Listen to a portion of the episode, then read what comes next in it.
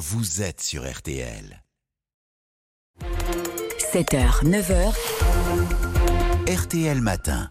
Rebonjour, cher François. Rebonjour. Vous avez plein de choses à nous raconter puisque vous nous proposez un livre au titre apparemment catastrophiste, mais plein d'espoir pour notre pays. Rien ne va, mais 2023, l'année qui peut nous sauver, paraît aux éditions Plomb. Je vous écoute tous les jours et le moins qu'on puisse dire, c'est que vous nous présentez un monde totalement en vrac. Mais dans ce monde en vrac, pourrait déboucher, euh, pourrait déboucher un, un nouveau cycle et vous nous dites que la France a des atouts, lesquels? Oui, je pense que si vous voulez, on est victime un peu d'une illusion. On a l'impression que toutes les catastrophes se succèdent et que ça tombe sur la maison, euh, euh, qu'on est victime d'une certaine malédiction. En réalité, quand on regarde attentivement les choses, il y a un certain nombre de ces tuiles qui sont toutes des conséquences d'un même phénomène. C'est un changement de cycle. Ça arrive Mhm. une ou deux fois par siècle. C'est la fin d'un cycle libéral, la fin d'un cycle de mondialisation dominé par les États-Unis, la fin d'un cycle tout commerce.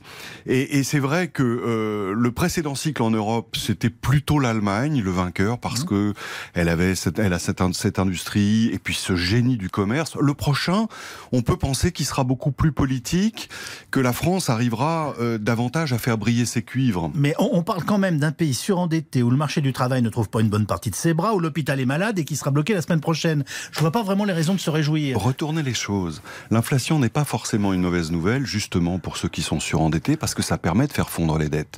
Et on entre, je pense, dans un cycle inflationniste vraiment durable. C'est pas du tout quelque chose de transitoire. On le dit d'ailleurs régulièrement à ce micro. Ça va aider la France à, résorber euh, ces, ces rigidités, non seulement la, la- la dette publique, mais, mais aussi justement à faire un certain nombre de réformes qui ne disent pas leur nom.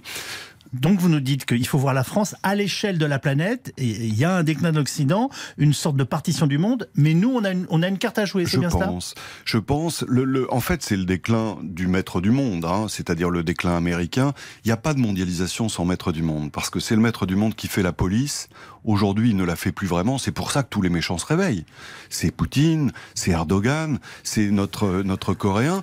Donc, euh, c'est ça qui va changer le monde et créer, me semble-t-il, c'est le le scénario que je décris, euh, une mondialisation un peu éclatée avec Oui. des zones régionales, la nôtre étant évidemment d'abord l'Europe, mais plus largement la zone occidentale. dans, dans vos récentes chroniques, vous saluez le, le retour de l'inflation, mais aussi ce que vous appelez la revanche du salarié. Oui, hein. bien sûr. Expliquez-nous, ça c'est intéressant. Mais euh, il y a, il y a, si vous voulez, le, le- le fond du sujet, c'est la démographie. Oui. C'est-à-dire que quand j'ai commencé à travailler euh, bien longtemps euh, dans l'économie, il y a une trentaine d'années, il y avait chaque année 250 000 personnes qui arrivaient sur le marché du travail. On ne créait pas assez d'emplois pour les, pour les, justement pour les mettre au, au boulot. Au boulot. Aujourd'hui, on est à zéro parce que le nombre de retraités est plus important, le nombre de les, les classes, les jeunes classes sont sont plus minces, et on, on voit déjà ça s'exprimer sur le marché du travail. Vous parliez de pénurie tout à l'heure, c'est justement l'expression, la première expression de l'inversion du rapport de force entre l'employeur et l'employé. Alors, ça sera bien pour les salariés. Je pense que les salaires vont monter. C'est d'ailleurs ce qui me fait dire aussi que l'inflation va durer, c'est qu'il va y avoir du carburant dans la machine au-delà de la récession qui se profile probablement pour les quelques mois. Ça, Oui. c'est ça. c'est- Bon, je veux dire, c'est les cycles un peu habituels, mais mais euh, je- là, je vous parle plutôt du moyen terme. Alors, euh, parlons de ces tournants que vous nous annoncez. Quels sont les modèles qui arrivent, les, les autres modèles? Le nôtre, vous voulez dire? Oui. Je, je pense que euh, il y, a, il y a une chose fondamentale qui va changer, c'est que c'est la logique politique et géopolitique qui va l'emporter sur l'économie. C'est déjà le cas depuis euh, quelques, quelques temps. On voit que, par exemple, tous ceux qui faisaient du commerce avec la Russie ont dû s'incliner devant le fait que la Russie est désormais l'ennemi. Oui. Je pense qu'il est très vraisemblable que ça soit demain aussi le cas de la Chine. Quand elle aura envahi Taïwan, euh, la Chine ne fait plus partie de notre univers géopolitique. Et de ce point de vue, la frontière qui va se, se matérialiser, ça va poser des problèmes à un certain nombre de, gro- de groupes euh, occidentaux. Donc hein. vous nous annoncez des épreuves aussi. Bien sûr, je pense que si vous voulez... Lesquelles? Ces transitions, euh, elles durent une quinzaine d'années. On peut considérer que la nôtre a commencé avec la crise de 2008. Oui. Donc, euh, on est probablement à la fin de cette période de transition. Quand on observe ce qui s'est passé dans l'histoire, on voit que la durée moyenne, elle est de cet ordre-là. Mais elle est probablement pas finie. Je pense que ce qui, ce qui pointe là aujourd'hui, c'est plutôt la crise financière, hein, c'est-à-dire les difficultés liées à l'endettement.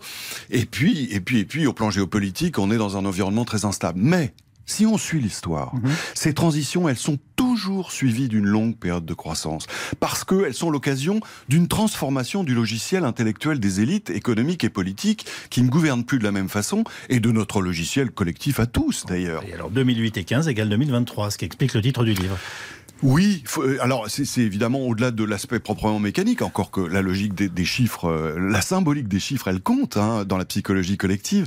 Mais, mais euh, j'ai voulu essayer d'aller au-delà de la fin de cette transition pour soulever le rideau sur ce qui nous attend. Alors soulever le rideau, en tout cas ce qui est sûr, c'est que vous appelez à une révolution de l'État. Hein. Oui, tout à fait. Et c'est vrai que ça, c'est un point je dirais non pas inquiétant, mais en tout cas sujet de, qui, est, une problématique, c'est que je pense que le monde qui vient euh, exigera qu'on ait des États compétents et forts, parce qu'il faut organiser la souveraineté, il faut organiser la protection des citoyens. C'est ce qui domine aujourd'hui. Les citoyens veulent davantage de protection.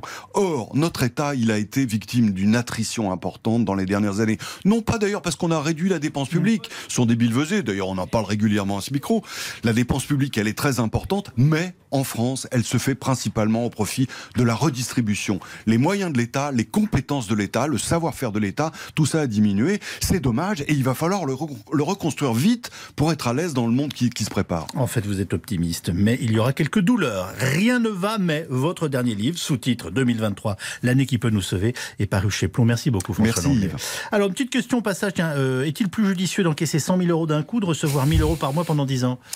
Eh bien, je dirais 1000 euros par mois pendant 10 ans. Bon, je vous pose la question parce que Julien Courbet et RTL vous offrent la possibilité de gagner l'un des deux, vous qui nous écoutez, pour cela.